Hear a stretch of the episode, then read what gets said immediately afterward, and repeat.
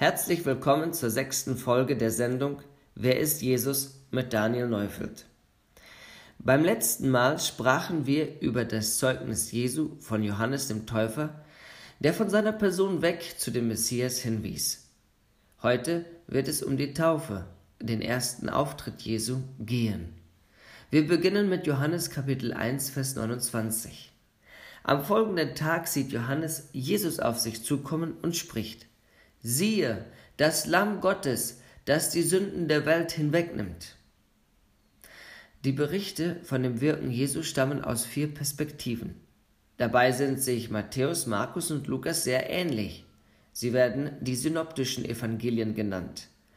Beim Apostel Johannes hat man den Eindruck, dass er sich als Ergänzung verstand. Er lässt bekannte Episoden weg, wohl in der Annahme, dass sie seinen Lesern vertraut sind. Und er berichtet als Augenzeuge von Begebenheiten, die man bei den anderen Autoren nicht findet. Der Text, über den wir hier sprechen, handelt von der Taufe Jesu, die in den anderen Evangelien sehr klar zur Sprache kommt. Hier können wir es nur aufgrund eines Anhaltspunktes erkennen. Der Geist Gottes steigt in Form einer Taube aus dem Himmel auf Jesus. Über dieses Ereignis werden wir später noch sprechen. Während die synoptischen Evangelien zeigen, wie Jesus sich mit den Menschen durch die Taufe identifizierte, erlaubt uns der Apostel Johannes einen Blick hinter die Kulissen. Jesus, das Lamm Gottes. Dieser Bezeichnung wollen wir ein Stück weit nachgehen. Noch bevor das Volk Israel durch die mächtige Hand Gottes aus dem Land Ägypten, in dem sie als Sklaven lebten, befreit wurde, setzte Gott durch Mose das Passalam ein. Hintergrund dieses Festes, das sie bis heute feiern, war das Gericht Gottes über die Ägypter einerseits und die Gnade Gottes mit seinem Volk andererseits. Mit neuen Katastrophen hatte Gott das Land der Unterdrücker heimgesucht, und noch immer wollten sie ihre billigen Arbeitskräfte nicht gehen lassen. Doch jetzt kam die zehnte Plage welche die Stricke der Sklaverei zerreißen würde. Gott hatte Mose angekündigt, dass er den Todesengel durch Ägypten schicken würde, damit er die Erstgeburt von Menschen und Tieren umbrächte. Es gab nur eine Möglichkeit, den Engel von seinem Haus fernzuhalten. Blut, einen Türpfosten. Dieses sollte von einem unschuldigen Lamm stammen. Jeder israelitische Familienvater hatte nun die Wahl. Entweder schlachtete er ein Lamm und bestrich die Türpfosten mit dessen Blut, oder der Todesengel würde seinen erstgeborenen Sohn töten.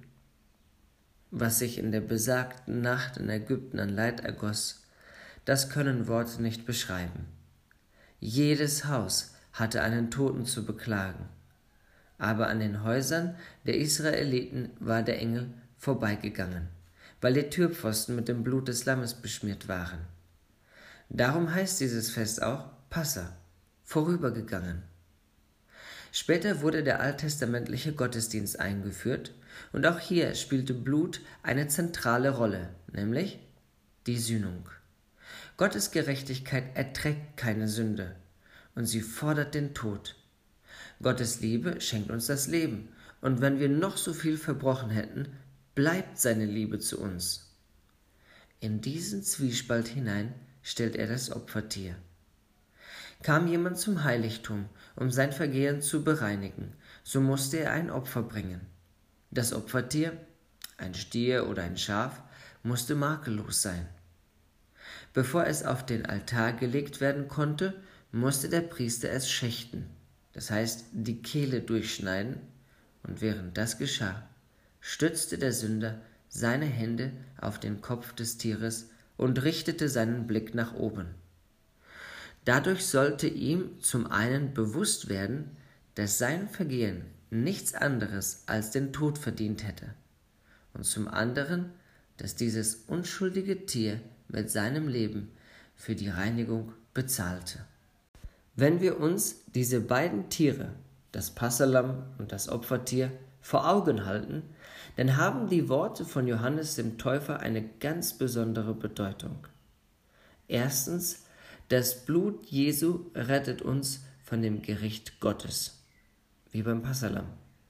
Zweitens, der Tod Jesu ist ein Stellvertretertod. Er trägt die Sünden der ganzen Welt. Ihn trifft die Strafe Gottes, sein Zorn und seine Gerechtigkeit, unseretwegen. Wir lesen die Verse 30 und 31. Das ist der, vor dem ich sagte, nach mir kommt ein Mann, der vor mir gewesen ist, denn er war eher als ich, und ich kannte ihn nicht. Aber damit er ganz Israel offenbar würde, darum bin ich gekommen, mit Wasser zu taufen. Das ist eine Wiederholung von dem, was wir in der vergangenen Folge ausführlich besprochen haben. Und aus diesem Grund verzichte ich an dieser Stelle auf die Auslegung. Diese Aussage hat nur den Zweck, auf den leibhaft anwesenden Messias zu zeigen, den er schon mehrfach mit diesen Worten angekündigt hatte.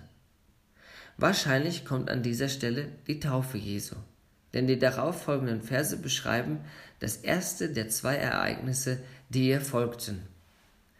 Und Johannes bezeugte und sprach, ich sah den Geist wie eine Taube vom Himmel herabsteigen, und er blieb auf ihm.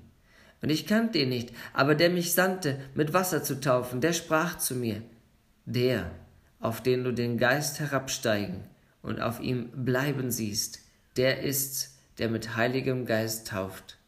Und ich habe es gesehen und bezeuge, dass dieser der Sohn Gottes ist.